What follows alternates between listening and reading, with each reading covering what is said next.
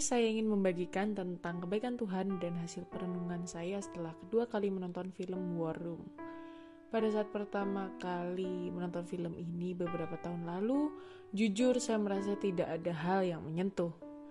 Walaupun memang film ini bagus.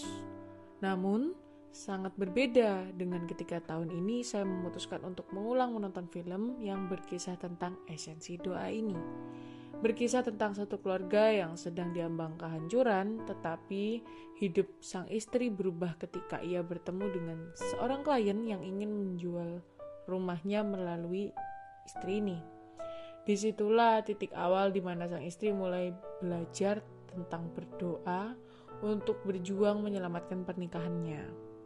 Dengan perjuangan yang tentunya tidak mudah ya, pada akhirnya perjuangan sang istri dalam doa itu dapat berhasil bahkan bisa dibilang melebihi dari ekspektasi dan harapannya kepada Tuhan. Di sini hati saya mulai tersentuh, mungkin hanya sekedar lewat setiap candaan yang muncul dalam film, yang mungkin bisa dibilang terdengar, tanda kutip receh. Namun hal-hal itu yang berhasil mengingatkan saya bahwa kebaikan Tuhan bisa didapatkan melalui hal kecil atau hal yang terkesan remeh. Saya juga diingatkan bahwa doa menjadi suatu hal yang sangat penting untuk dijalani oleh setiap orang. Karena doa itu ibarat sumber listrik bagi suatu kulkas. Kulkas akan selalu membutuhkan sumber listrik untuk bisa hidup dan berjalan sesuai dengan fungsinya. Esensi doa pun menjadi sangat penting bagi seorang manusia untuk bisa tetap terhubung dengan Tuhannya. Dan bagi saya, ketika manusia berdoa, bukan berarti Tuhan yang membutuhkan kita, namun kitalah manusia yang sangat membutuhkan rahmat dan kekuatan dari doa. Karena kekuatan doa begitu nyata dan bisa menjadi bukti tentang pekerjaan tangan Tuhan dalam kehidupan manusia yang tidak pernah habis. Sekalipun memang jawaban doa tidak bisa selalu sesuai dengan apa yang kita inginkan. Ada seorang pembicara yang mengatakan bahwa jawaban doa itu terdiri dari tiga hal, ya, tidak, dan nanti.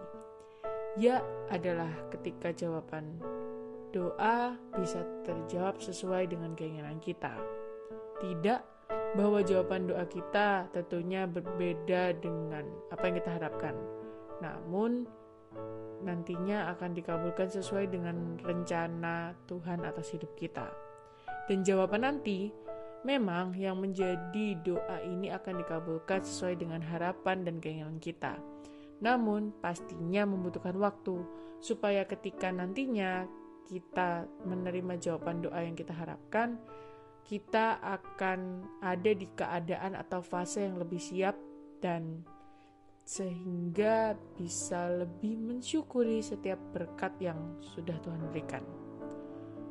Jadi hal yang ingin saya berikan, bagikan sebagai pengingat untuk kita semua bahwa doa itu memiliki kekuatan yang tersendiri dan kita tidak boleh untuk meremehkan kekuatan doa.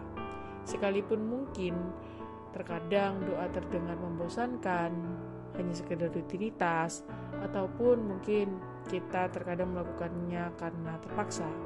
Tetapi tetaplah teguh di dalam doa dan yakin bahwa setiap doa yang kita panjatkan kepada Tuhan dapat memberikan semangat di dalam hati untuk bisa senantiasa kuat dalam menantikan setiap jawaban doa yang diharapkan.